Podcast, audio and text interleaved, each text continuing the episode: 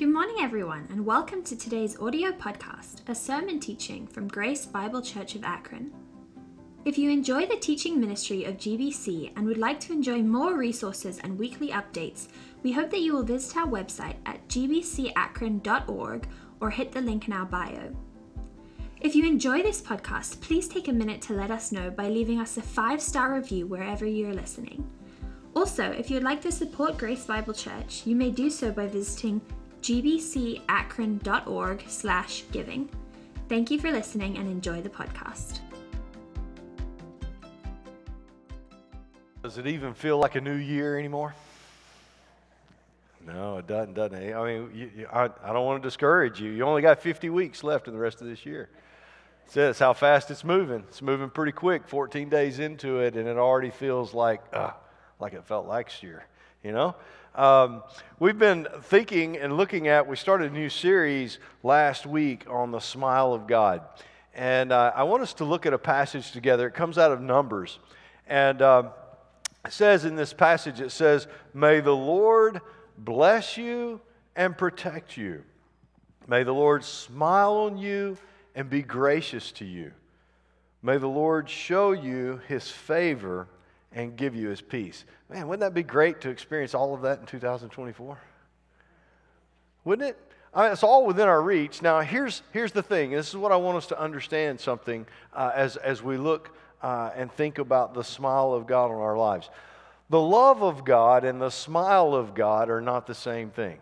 So the love of God, we always have that. God always accepts us. God always loves us. There is nothing you and I can do to make God love us more. There is nothing you and I can do to make God love us less. He just loves us, all right? But there are things that we can do that would cause God to be pleased with the way we're living our life, that would cause God to smile. His love is never in question. Again, the, the best way I know to describe it is like if, if you have kids, you always love your kids, but there are certain behaviors that come from them that just make you smile. There's other behaviors that come from them that don't make you smile. But you don't love them less. You still love them. It's just that sometimes they can do things, they can behave in such a way that you're like, oh my gosh, that's my kid. You know, throw your chest out, high five somebody, that's my kid.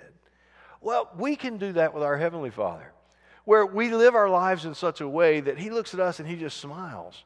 And, and then when com- that what comes with the smile of God are all the things listed in this verse. Man, he's, he'll, he'll protect us. He'll be gracious to us. He'll show His favor and His peace to us. These are things that we want, that we want. Several years ago, I had the opportunity Uh, to go to Romania, and we partnered with a church there in Romania. This is when I was a pastor in, in Alabama, and, and and so I became really good friends with the pastor there in Romania. His name um, has just escaped me. Virel. It's not an easy name to remember. Virel, Pastor Virel. And so uh, Pastor Virel was always my interpreter. When I would go to Romania and I would preach there, he would do the interpreting for me, translating things into the Romanian language. And so one day I had preached there, taught there, done something there, and in that teaching, preaching time, I used the word commitment, okay? We need to be, we need to commit ourselves to read the Bible. We need to commit ourselves to prayer, commit ourselves to worship, commit ourselves to one another and serving one another. And, and that's... I, When the message was over with and he and I were talking, he sat down and he said, "I need to tell you something." I said, "What is it?" He said, uh, "There's no word in the Romanian language for commitment." I said, "Really?" He said, "Yeah." So he said, "Every time you use the word commitment, I, I, we don't have a word for that." And I said, "Well, what are you translating it as?" And he said, "Surrender." Isn't that interesting? Isn't that interesting? And so what I want us to think about this morning, what is a behavior that you and I can have that would cause God to smile? I would dare say that most of us, if not all of us sitting here and watching online, we would say, "Oh, God smiles on me when I'm committed to Him." But I think we're wrong. I don't think commitment causes God to smile. I think surrender does. Because there's a big difference between commitment and surrender. You want to know what it is? I'm going to tell you whether you want to know or not. Okay? Here's, here's the biggest difference between commitment and surrender. I'm in charge of my commitments. I choose what I'm committed to. I, I'm committed. A lot of times people say uh, about Americans, especially Americans in church, you will hear church leaders say, there's a commitment problem in America. People are not committed. That is absolutely false. People are committed to all kinds of things. There are families committed to sports. I mean, five, six times a week, sometimes the whole weekend. The money, the time, the schedule arranging that it takes to be involved in that activity, that is commitment. There are people committed to their careers. I mean, they will work sixty, sixty-five hours a week. That is commitment. Am I right? But the thing is, is we choose our commitments. There are people committed to their religion. I really appreciate that song Jason and Allie sang a moment ago about set me free from the tradition of my religions. Because we're committed to those traditions. We're, we're com- I, I go to church on this day, at this time, at this hour, and by golly, I sit in the same seat. I'm committed to it. I sit by the same people. I speak to the same people. I'm committed to be there. But we are in charge of that. We choose our commitments. Surrender, we don't choose. We react, we respond. It's God saying, this needs to change in your life, and, and we change then, we, that we surrender. See, commitment is forward thinking. This is what I'm going to do today and moving forward. I am committed to it. Surrender is always in the moment. I can't surrender tomorrow because tomorrow hasn't come yet. I can only surrender in the moment. The only time, now listen, I know what some, I have just messed some of you up. I could see it on your faces. I, I, I think I can feel it through the through, through those watching online. Because, because we're, are, Pastor, are you saying commitment's bad? No, commitment's not bad unless it gets in the way of surrendering. That's the only time commitment is a problem. I'm so committed to something that I will not surrender to the Lord. Then commitment becomes a problem. And so that's that's what I want us to think about this morning, okay? In fact, you know, honestly, I give you permission. If you don't want to listen to anything else tomorrow, this morning, it's okay as long as you hang on to what I just said. That commitment is okay as long as it doesn't interfere with surrender. That's the only time that it becomes a problem. And when we live surrendered lives, God smiles. I don't think he's that crazy about our commitments. But I think he loves our surrender. And I want to show you what the Bible says about that. I want to show you because surrendering to God opens the door to the smile of God in our life. Look at Romans six thirteen. Look at what this verse says. Offer yourselves to God. That means surrender. Offer yourselves to God means surrender. As those who have been have been brought from death to life, and offer every part of yourselves. That means I surrender all of me, every part of me, to him as an instrument of righteousness. This is when Paul was talking about what it means to be saved. He was talking about the idea that saved people are in the process of surrendering themselves to the Lord because they've been brought from death to life. And so they don't just surrender part of themselves. Do you know what we call surrendering part of ourselves? Commitment to certain things.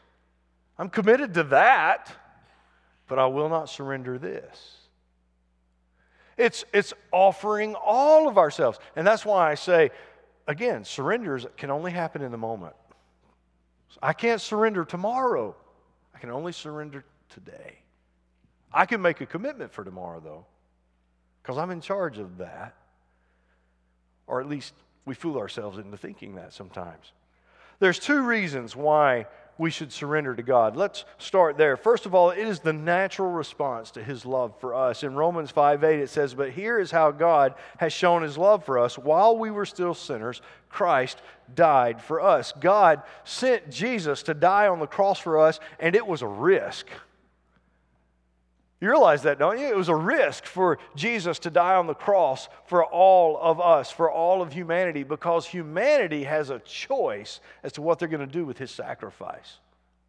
Are they going to love Him and love the fact that, that He sacrificed His life for them? Or will they scorn that, reject that, say, "Oh, that's not relevant, that's not important, that, that was nice, but I don't really need that"?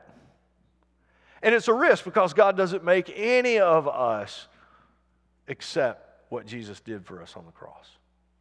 So it's, it's a choice. And so do we surrender to that and say, "You know what, that, that, that's, that's why I'm going to surrender to God, because He loved me that much. He loved me when I had nothing to offer Him." And here's the thing. Here's where a lot of us struggle with this, is that many of us think we're really not that bad. That, you know, come on, there's people in the world that are much worse than me, that have done much worse things that I've done. That's who Jesus was dying for. I mean, I believe in Him and I trust Him, but why wouldn't He want me on His team? I'm a pretty good person. Now, we don't say it like that. Oh, my goodness, we behave that way. And so that, that becomes, surrendered people understand, oh my gosh, I had nothing to offer.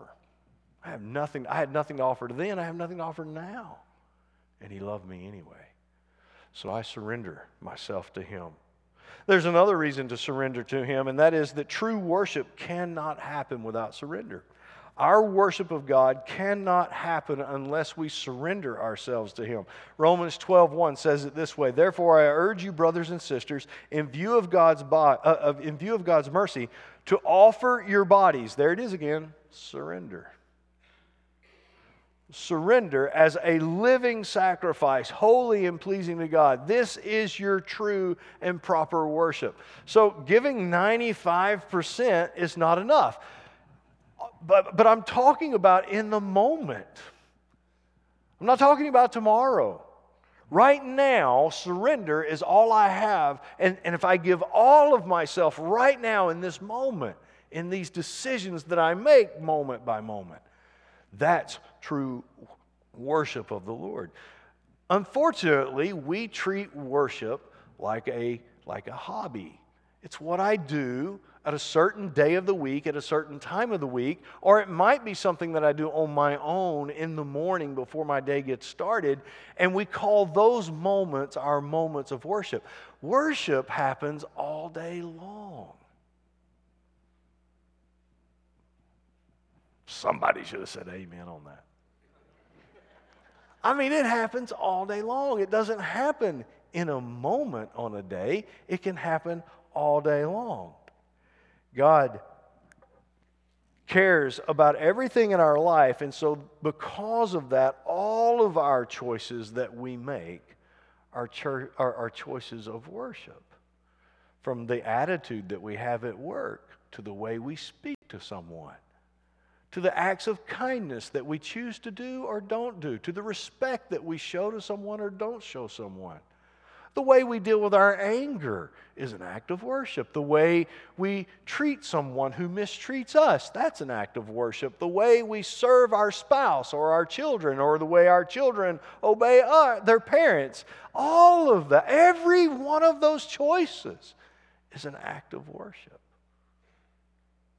If they're surrendering to the Lord and surrendering to what He wants us to do. See, the question becomes, are we going to do things surrendered to the Lord, or are we going to do things the way we want to do it and forget what the Lord says, or better yet, I will commit myself to some things and the rest of it's mine. That's how Unfortunately, some of us who follow Jesus try to live our lives, and God loves us, but He's not pleased with that. He's not pleased with our commitments, only our surrender.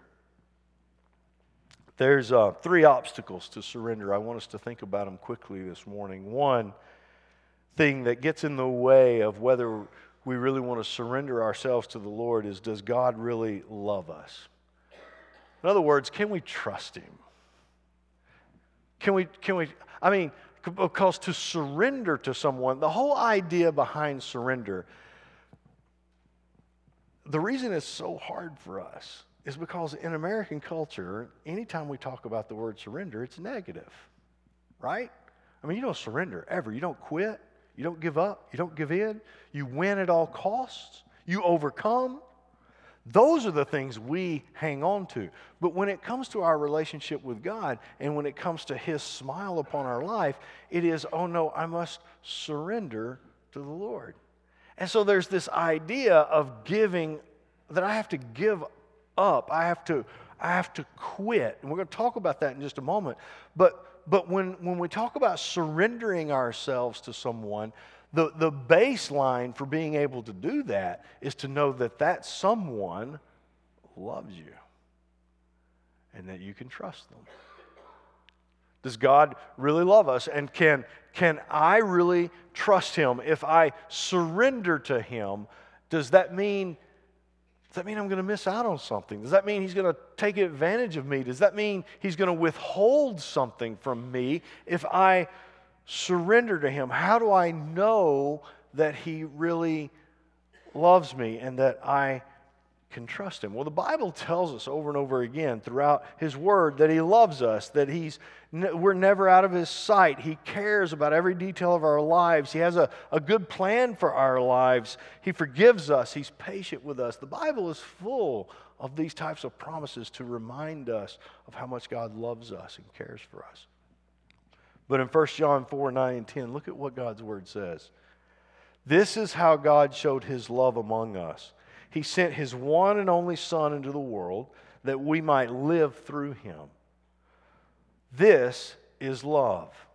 Not that we loved God, but that He loved us and sent His Son as an atoning sacrifice for, for our sins. We love because He first loved us. You and I don't even have the ability to love God if He didn't love us first. And when it talks about Jesus being sent as an atoning sacrifice, it's a legal term. Okay, it's it's the idea, we're all familiar with the term of a pardon, right? Where a governor may pardon a criminal, or the president may pardon someone who's been accused of something. When someone receives a pardon, it does not mean they did not commit the crime. It means they do not have to pay the penalty for the crime.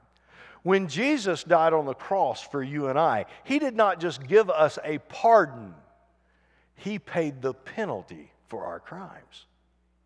And if He didn't love us that way, then you and I would not be able to love back. But that's the point. The point is, is that we can surely trust God with our lives. Surely we can surrender to Him because He loves us so much, and we can trust Him, and He would never ask us to surrender in such a way that it's bad for us. I don't know if we really believe that, though. Do we? Do we really think that if I surrender, that God will, it's going to be okay? It's actually better for me to surrender than it is for me to be committed to something else. Do we really think it will be all right? Or is God the bully? He's the moral bully. He's the one that's up there that's bullying us around because He's all-powerful. Or is He the one that abuses His power? You know, like the people we read about in the paper, or we read on the internet, or we get notifications about people who have massive amounts of power only to discover they're abusing that power to manipulate people to get them to do what they want. Maybe that's what God's doing to us, right? Or can we surrender our lives to Him because he really does love us and we can trust him. That's one of the things that gets in the way of us being able to surrender. Does God really love me? Can, can I trust him? There's another thing that gets in the way of surrender. It's pride. Our pride. Our pride keeps us from admitting that we are creatures instead of God's. The first and oldest temptation was the desire to be like God. Look at what Genesis says. You know the story, those of you that are familiar with Scripture and been in church a while. In Genesis chapter three, the woman said to the serpent, "We may eat fruit from the trees in the garden, but God did say, you must not eat from the tree that is in the middle of the garden, and you must not touch it, or you will die." And then Satan, the serpent, said to her, "You will not certainly die." The serpent said to the woman, "For God knows that when you eat from it, your eyes will be open and you will be like God." And we've been chasing it ever since. To be like God in our own life. God of my life. God of my destiny. God of what I do. Oh, I believe in God. I know he's there, but you know what? I'm in charge. I'm in charge.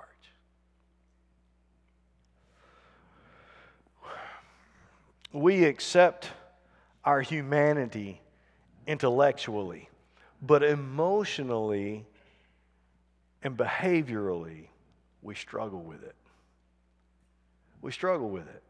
You see, when we're faced with limitations, we react in such a way that says, I cannot accept that. And I will commit myself to doing what I need to do to overcome that limitation.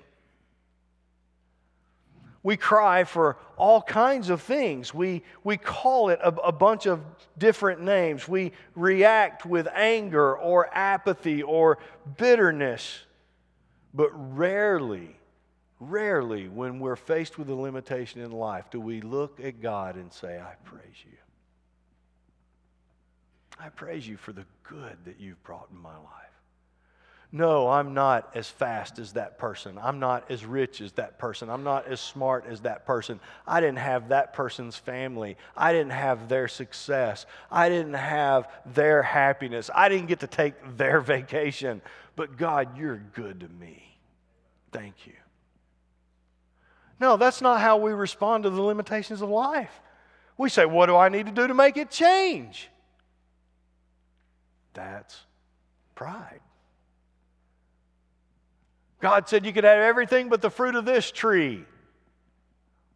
Why did God say I couldn't have that? Oh, because he's withholding from you. And you know what? You be your own God. You go, you make whatever changes and whatever commitments you need to make in your life to go get, get what you want, because you're your own God. God's withholding it from you. Folks, that's how most of us emotionally and behaviorally act. I mean, I get it intellectually, especially those of us that have been in church a long time. We can sit here and say intellectually, we know God is God and I'm a human. He's the creator and I'm the creature. But you know what? I have a really hard time believing he's going to limit me from anything. I'll just go out and get it. That's not a surrendered life. That's, that's not what it means to surrender ourselves to him. And it gets in the way, and that's even though God loves us. Listen, when we behave like that, God loves us, but he's not smiling on us. That's that's not how he want he wants he wants us to humble ourselves and submit ourselves to the limitations that he places upon our life. That's hard, isn't it? It's hard for me. You guys awake this morning? That's hard. That is hard. To accept the limitations that God places, and he's placed them on all of us. All of us have limitations. But does that mean he doesn't love us? And does that mean that we have the right to to fight against him, to overcome a limitation?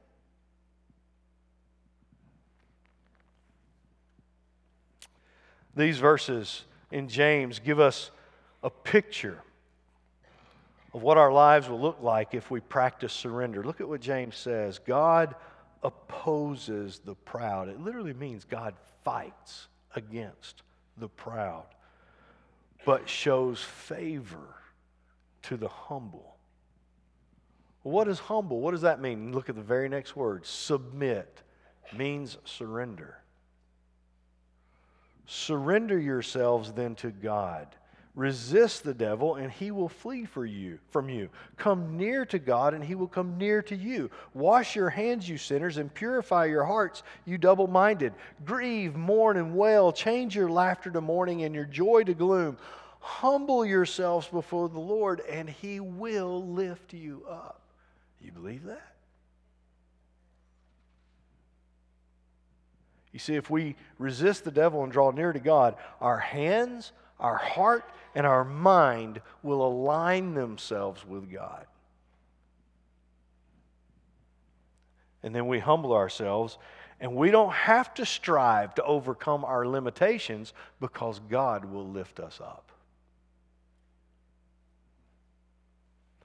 There's a third thing that gets in the way of you and I surrendering. And that is that surrendering requires obedience, waiting, and perseverance. So surrendering is not passive resignation. It, it, it's not um, fatalism or or laziness or or acceptance to status quo. That's that's not what it means to surrender to the Lord. In fact, it's just the opposite. It's just the opposite. Um, surrendering to God many times is a call to action. It's not a call to just, okay, Lord, I'm going to sit here and do nothing. It's just going to happen. Nope. Surrendering to the Lord means I'm actually been called to something. Surrendering to the Lord many times requires us to care when others don't care. That's what happens when we surrender to the Lord. Surrendered people are not weak. They're not doormats. They're not cowards. It's not giving up our rational thinking. When we surrender to the Lord, it doesn't mean that, that somehow we lose our reason. In fact, just the opposite happens. People who are surrendered to the Lord have a clarity of thought that other people don't have. Let me give you an example of what I'm talking about. Look at Luke chapter five with me as verses four and five. This happened with Jesus and Peter. And I want you to see this is a moment of surrender in Peter's life. Look at what he says. When he had finished speaking, he said to Simon, who's Peter, "Put out into deep water and let the nets down for a catch." And Simon answered, "Master, we've worked hard all night and haven't caught anything. But because you say so, I will let down the nets." This is a moment of surrender. Think about this. Peter, Simon, has been committed to catching fish all night. I mean, he cast all night. He was committed. No one could question his commitment to catching fish. But he failed all night long. And then Jesus shows up. Jesus does his little Jesus thing. And then when it's over with, he's with Simon. And he says, "Okay, Simon, why don't you take your net and throw it off the other side of the boat and catch some fish?" Now, Simon, I mean, come on, Lord. I fished all night, didn't get anything. I mean, I was committed all night. Nothing happened. Yeah, but do it this time. And with clarity and with his personality intact, he surrendered in the moment. That's what, that's what happens when you and I surrender. It requires obedience even when our own commitments haven't worked. It requires us to obey. Not only does it require obedience, it requires patience. Look at Psalms thirty-seven. "Be still, be patient, wait for the Lord to act." You see, surrendered people are not fatalistic. They haven't just given up. They are waiting on the Lord to act, or waiting for the Lord to tell them what to do. They, they haven't just folded their arms or twiddling their thumbs and saying, well, there's nothing I can do. No, it's just the opposite. They're waiting in anticipation for the Lord to do something. Do you see the difference?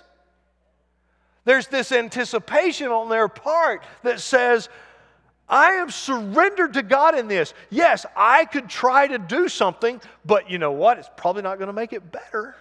But I could try. But instead, Lord, I will wait in anticipation for you to act or for you to tell me what I should do. That is a surrendered person. They're not just accepting things. They're waiting with anticipation for God to do something. Look at this other verse. Not only does it require obedience and patience, look at it requires perseverance to be surrendered. Look at Hebrews ten thirty-six. You need to persevere so that when you have done the will of God, you will receive what He has promised. Do you know what the word persevere means? Not commitment. It doesn't mean commitment. Persevere, it carries the idea, it's, it's a word picture of someone who's carrying a heavy load. This load has been placed upon them, and they're carrying it. And they've got to persevere to keep carrying the load. They, it, it's not that they've just sat and doing nothing and, and they've quit, they've give up. No, surrender means I carry the load that God has given me. I carry it until I've done the will of God, until I've done what He's asked me to do. And then after I've done it, what happens? I receive the promise. I receive the promise then. So you see, surrendering is, is not just sitting down and accepting things. It is obeying God. It is waiting on God. And it is carrying the load until He says, done. Done.